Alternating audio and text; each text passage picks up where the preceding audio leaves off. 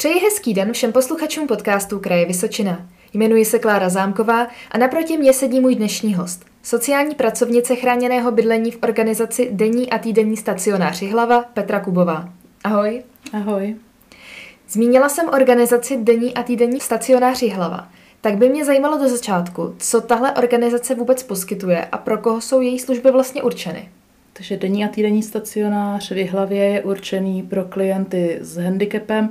Je to mentální postižení a kombinované postižení a jsou to klienti od 16 do 64 let. Kolika lidem takhle tyhle služby poskytují? E, denní stacionář má kapacitu 30 osob, týdenní stacionář má 28 lůžek a chráněné bydlení je určeno pro 8 klientů. A co to je vlastně ten denní a co je to ten týdenní stacionář? Jaký je v tom rozdíl? Je to stacionář pro mentálně postižené uh, klienty a rozdílem je, že denní forma to je služba, která je pro klienty, kteří spí doma. Týdenní stacionář je pro klienty, kteří tam zůstávají pondělí až pátek. Takže je to spíš pobytová služba, kdežto denní stacionář je ambulantní Klient tam dochází většinou tak od těch 8 do 2-3 hodin.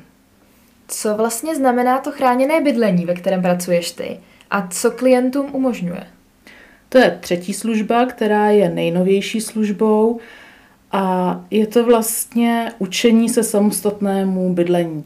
Takže klienti, kteří jsou zruční, schopní a hlavně se chtějí osamostatnit, tak tuto službu můžou využít k tomu, aby tam žili v běžném rodinném prostředí. Je to teda většinou ubytování se spolubydlícími, je to takový to společný bydlení. Eh, v jednom bytě máme čtyři ženy, v druhém máme čtyři muže a mají dvoulůžkové pokoje a jinak ten byt funguje stejně. Mají tam společnou kuchyň, jídelnu, sociály, sami si vaří, nakupují a snaží se jakoby osamostatnit do běžného života.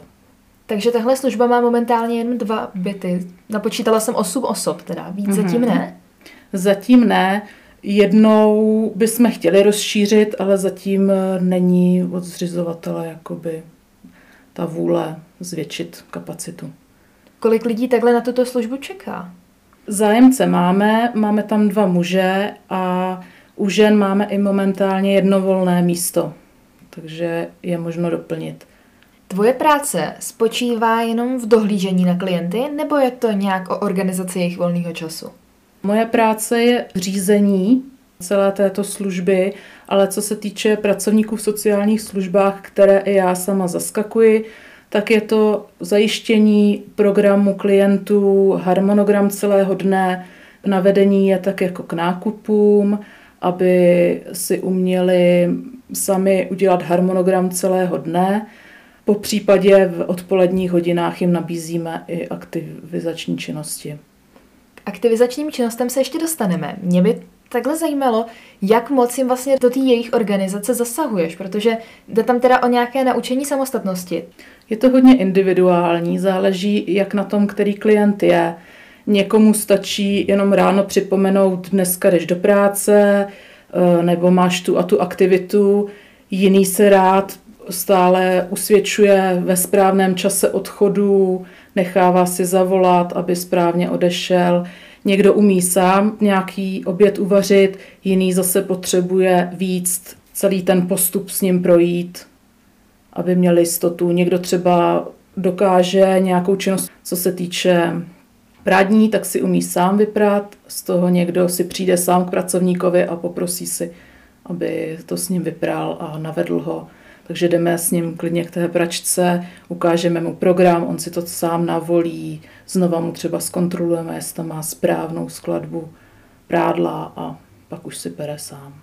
Pro představu, jakého věku jsou vůbec klienti nejenom chráněného bydlení, ale celkově stacionáře? Jak jsem říkala, tak ta služba eh, denního a týdenního stacionáře je 16 až 64 let a chráněné bydlení je od 18 do 64 let. Tam je to bráno pro dospělé osoby, protože oni mají volnost pohybu, sami si můžou organizovat celý ten den, Takže my tam jim neděláme chůvu nebo nediktujeme jim, kdy kde mají být. Spíš je vedeme k tomu, aby na něco nezapomněli, aby oni získali tu jistotu, že si dělají ten program tak, jak mají. Spíš jenom podporujeme v tom, aby na něco nezapomněli a nebyli z toho vystresovaní. Podle čeho je určena ta horní hranice věková? Horní hranice to se nastavilo takhle u té služby a myslím si, že to už potom, že oni můžou jít do domova důchodců. Po případě, pokud se nám hodně ze starší klientela, tak se ta hranice může posunout. Tam bylo bráno, aby to byli dospělí lidé a aby trošku k sobě byli blízko, tak aby si rozuměli i na tom bytě.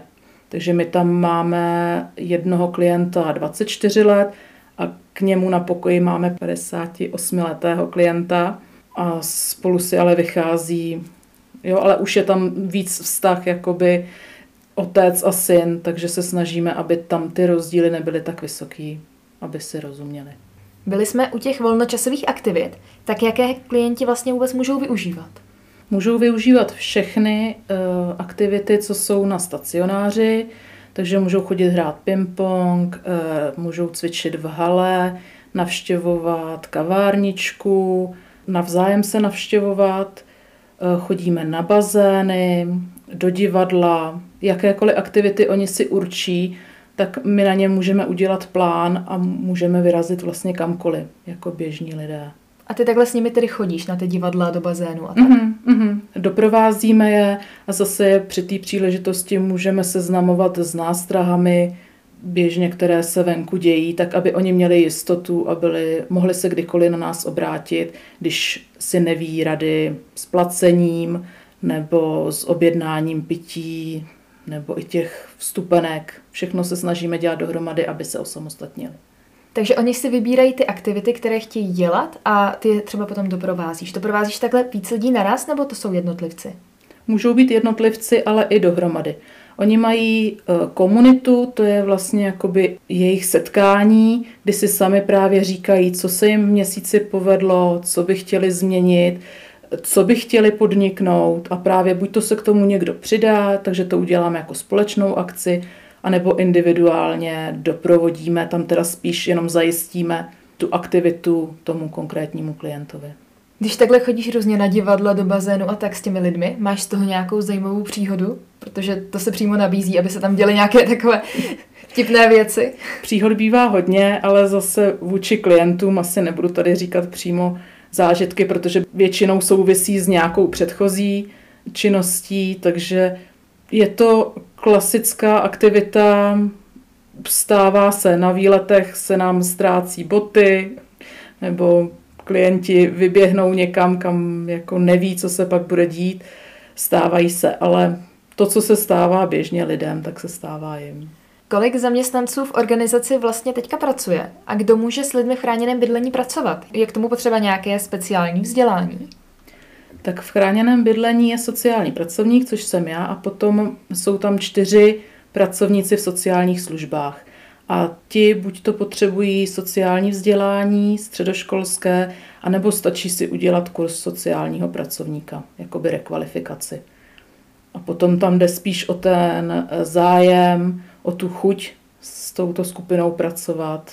Já jsem si musela udělat eh, vyšší vzdělání, takže tam to studium je víc potřeba, ale pro pracovníka v sociálních službách stačí běžný kurz. A co za vzdělání si musela ty vlastně absolvovat kvůli tomu? Eh, minimálně je studium na vyšší odborné škole, takže stačí aspoň to DIS, diplomovaný specialista. V celkové organizaci tady pracuje pět lidí, na kterou jsem se ptala, anebo to je, je služba to chráněného, chráněného bydlení. bydlení. A mhm. celkově ta organizace denní a týdenní stacionář? Má kolem 50 lidí. Co ti tvoje práce vlastně vůbec dává a dala? Jak se k ní stavíš? Spousta lidí by to asi dělat úplně nemohla. No já jsem se k tomu dostala vlastně, když jsem zvažovala, chtěla jsem nějakou změnu v životě a přemýšlela jsem o dobrovolnictví a říkala jsem si, že buď to půjdu dělat někam dobrovolníka, anebo se právě zkusím věnovat té sociální oblasti jako celkově. Podařilo se mi nedávno dostudovat eh, vyšší odbornou školu, takže jsem se do toho pustila v plném nasazení jakoby pro hlavní zaměstnání. Dělám to ráda, je to práce s lidmi, Je to různorodá práce, ale je mi jasný, že každý jsme jinak nastavený, takže mě většinou tohleto jako lákalo, pomáhám vody jak živá, takže mě to přišlo tak jako přirozeně. Zmínila jsi dobrovolnictví, tak pomáhají i v organizaci nějací dobrovolníci? Máme dobrovolníky, jsou to dobrovolníci denního a týdenního stacionáře. Je možné se přes charitu přihlásit k dobrovolnictví a sám si vlastně zvolit tu možnost pracovat třeba pro chráněné bydlení. Zvládla bys odhadnout, kolik dobrovolníků takhle v organizaci vůbec pracuje momentálně a kolik jich je teďka v tom chráněném bydlení tedy? Celkově v organizaci nevím, hodně se to mění, protože teď, jak byla i ta covidová doba, tak někteří i odstoupili, protože tam nechtěli přicházet. Pro chráněné bydlení teď máme aktuálně jednoho dobrovolníka. Říká můj host, sociální pracovnice chráněného bydlení v organizaci Denní a týdenní stacionář Hlava Petra Kubová. Nový podcast Kraje Vysočina vychází každé pondělí a najdete ho stejně jako ostatní díly na www.kr.vysocina.cz. Děkujeme, že nás posloucháte.